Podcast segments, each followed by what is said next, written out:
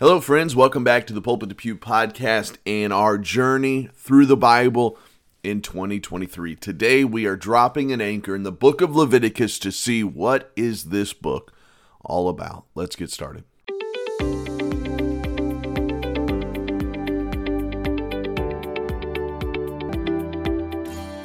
Welcome back, friends. We are in Leviticus. How are you doing? Are you staying with it? This is the book that kills a lot of adventurous Bible enthusiasts that are going to get through the Bible in a year, and then they come to Leviticus. But not you, not us. We're going to stick with it. So let's talk about Leviticus for just a few minutes here today on the podcast. Leviticus, like the other books of the Pentateuch, is written by Moses. He it was written when it was written was a little bit back and forth. Something was written by Moses at Mount Sinai about 1446 BC, but possibly he wrote it just before his death about 40 years later than that. We're not sure. But the audience of this book was the Levites. It was used though throughout all of Israel, but the Levites were given some specific instructions here. And, and if we were to try to kind of, I'm, I'm going to sum it up here in just a few minutes, but the reason, if we had to give a quick reason, as we're giving some introductory thoughts, is that Moses was providing the Levites with the handbook of sins about God's view of holiness and the standards that they needed to be able to live up to that or to approach God. So the theme for this book is holiness and purification. Now I used to have a college roommate when I was a freshman in college. I had a college roommate that was in a class about Leviticus. And I remember him all worked up one day. He came in back to the room so worked up. They were talking about Leviticus, and the teacher said, What is the theme of this book? And he said, Holiness. And in his words, now this is a junior probably at college that was worked up, and he said that the teacher said, This is not about holiness. Well, if the teacher said that, the teacher's wrong. This book is about holiness and purification. Key verse in this one, if we were to take a key verse from this book, it would probably be found in Leviticus 20 and verse number 26 when it says, And ye shall be holy unto me for I, the Lord, am holy and have severed you from other people, that ye should be mine. And what a beautiful, beautiful verse that is. And so this book is is going to be talking about how do we approach holiness, how do we become holy, and specifically to those Israelites back in this day. You're going to see some key words like law. You're going to hear offering, atonement, holy. You're going to hear the word sacrifice over and over and over again. Now, when we come to this book, you've got to remember where we are. Mankind, we've been journaling through this, but mankind has sinned. There's been the destruction of sin. But God had given in the book of Exodus the law. The law points us to Christ, it points us to a standard but the thing about the law is it points out a need. We cannot keep those 10 commandments perfectly. I mean, ask yourself, have you kept the 10 commandments perfectly? I would say we probably have not. And so the, the law points out our sinfulness and our need for a mediator a need for a sacrifice. And Leviticus is about God showing them how they can have fellowship with Him. Sin hinders fellowship with God. We talk about that now. Sin hinders anything that they do. So God was establishing a way in which they could have fellowship with God and atone for their sins until the Messiah would come. And so as we study throughout this book, you're going to see several things. You're going to you're going to we're going to talk about the offerings let me just briefly give an overview of the offerings that you've been reading about. We have the burnt offerings, and I'm reading from something now. It writes this The burnt offerings are the most common offerings in the scripture. They're voluntary offerings for the Lord, most commonly used for cleansing and purification. They portrayed a complete devotion and dedication to the life of God. And so burnt offerings were, were offered. And there's many details that we could get going on. Uh, but I'm just kind of giving an overview. There are the grain offerings. The grain offering is the only offering that doesn't require the shedding of blood. So for some of you that get grossed out by all the killing of animals, you're like, yes. But there was a grain offering which required on all burnt offerings. But it could also be used as a solo burnt offering for the poor.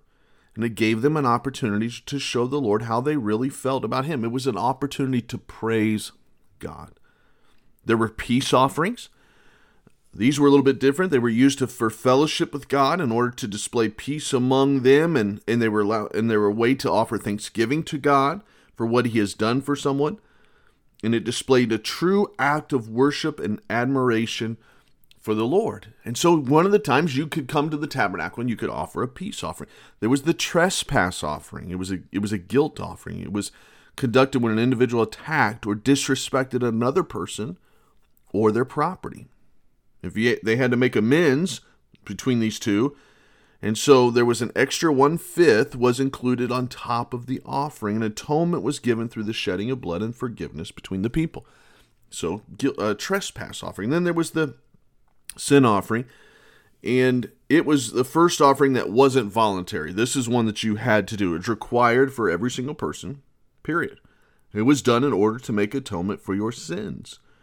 It was it, if if there, even if there were sins made out of ignorance, you had to do this. It was unintentional sins, uh, on, sins on purpose. But the sin offering was a picture of Jesus Christ and what He was going to do to take away our sins.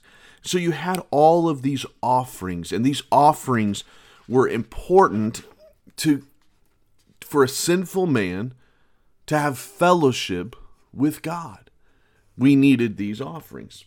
Now, then there were the feast, and I'm going to just kind of quickly go over these feasts. We we had there was seven feasts. There was the Passover and unleavened bread. That, that that is you're going to be talked about throughout this. You're going to have the feast of the first fruits. You're going to have the feast of the weeks. You're going to have the Day of Atonement. You're going to have the Feast of Trumpets and the Feast of Booths and, and all of these feasts that they would, would take place. Now, we know as we read about this in the New Testament that Jesus Christ, when he came, he fulfilled the law, he fulfilled these feasts. So you don't need to read those and feel like, uh oh, I need to be getting back to doing this. No, no, no. There are some Jews today that are still doing these because they feel like they need to. They don't they rejected the Messiah. But the truth is, Jesus came and he fulfilled all of this that you're reading. And so part of us sometimes looks at that and says, okay, then why do I even need to read this if Jesus already fulfilled all of this for us? Leviticus is great to show us that God cares about holiness to the point that he set up all of these offerings, all these sacrifices, these feasts, everything to point his people to say, sin is wicked and I am holy. I want to be in fellowship with you. I created Adam and Eve so that I can be in fellowship with them and they sin. I've given you the law, but you can't keep it. I'm giving you these offerings so that you can be in fellowship with me. God wants fellowship with us. You say, Yes, but I don't have to keep those laws. Yes, but sin still destroys fellowship. And today, when we sin, we need to be broken over that sin. We need to confess that sin specifically to God, get it right with God, get it right with others if we sin against others, and be made right and in fellowship with God. Don't play with sin. God hates sin. God is holy. And Peter wrote, he said, Be ye holy as I am holy. God wants us to live a holy life and be in fellowship with Him in the day that we live in that's so wicked and i think about it, it, it, there was a great parallel in here even in our text is is think about god's people was was going to be going into the land of the canaanites. God was going to give them that land. These people were wicked. They were pagan. And god wanted his people to be holy. So you're going into a sinful place but i want you to be holy. It kind of reminds me of today. We live in a wicked sinful world but god expects us to be holy. God expects us to hate sin and turn away from sin, and yet we're surrounded by sin. How do we do this? Well, God has made provision in Himself to give us victory over the power of sin and over the presence of sin. But we can have fellowship with God today in the midst of this sinful world, just like Israel could in the midst of sinful Egypt, in the midst of sinful Canaanites. God expected holiness. And he said in that key verse that I read, he said, And ye shall be holy unto me. God wants fellowship with you today, listener. I don't know what you feel like you're going through, what's going on in your life, but God wants fellowship with you. And you don't have to go kill an animal to have fellowship, but you do have to humble yourself. You do have to kill that pride and get on your knees and say, God, I am a sinner and I have sinned. Forgive me. And get in fellowship with God. Peter said, Be holy as I am holy, he wrote about God. And I would hope that as we as you read through this book of Leviticus, it is difficult. It is a bit tricky. And, and there's sometimes even as I'm reading it, I'm I'm feeling my mind start to wander a little bit. But as you read this, there's only like 27 chapters or so, and we'll be through it. But I want you to remember this God, you wanted your people to be in fellowship with you, just like you want me to be in fellowship with you today. And I would ask you, as you listen to this podcast, to search your heart and say, Is there anything right now between me and God? Is there anything that's keeping me out of fellowship with God? Hey, enjoy Leviticus. We're moving on to Numbers soon, but I hope that you're enjoying this. If I can try to answer any questions, feel free to reach out to me.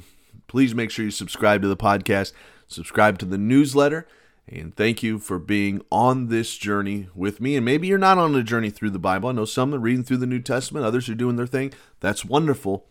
But as you listen to the podcast, we're going through the Bible, and I hope that Leviticus, a book that kills many adventurous Bible readers, will remind you that God loves you and He wants fellowship with you. Have a great week.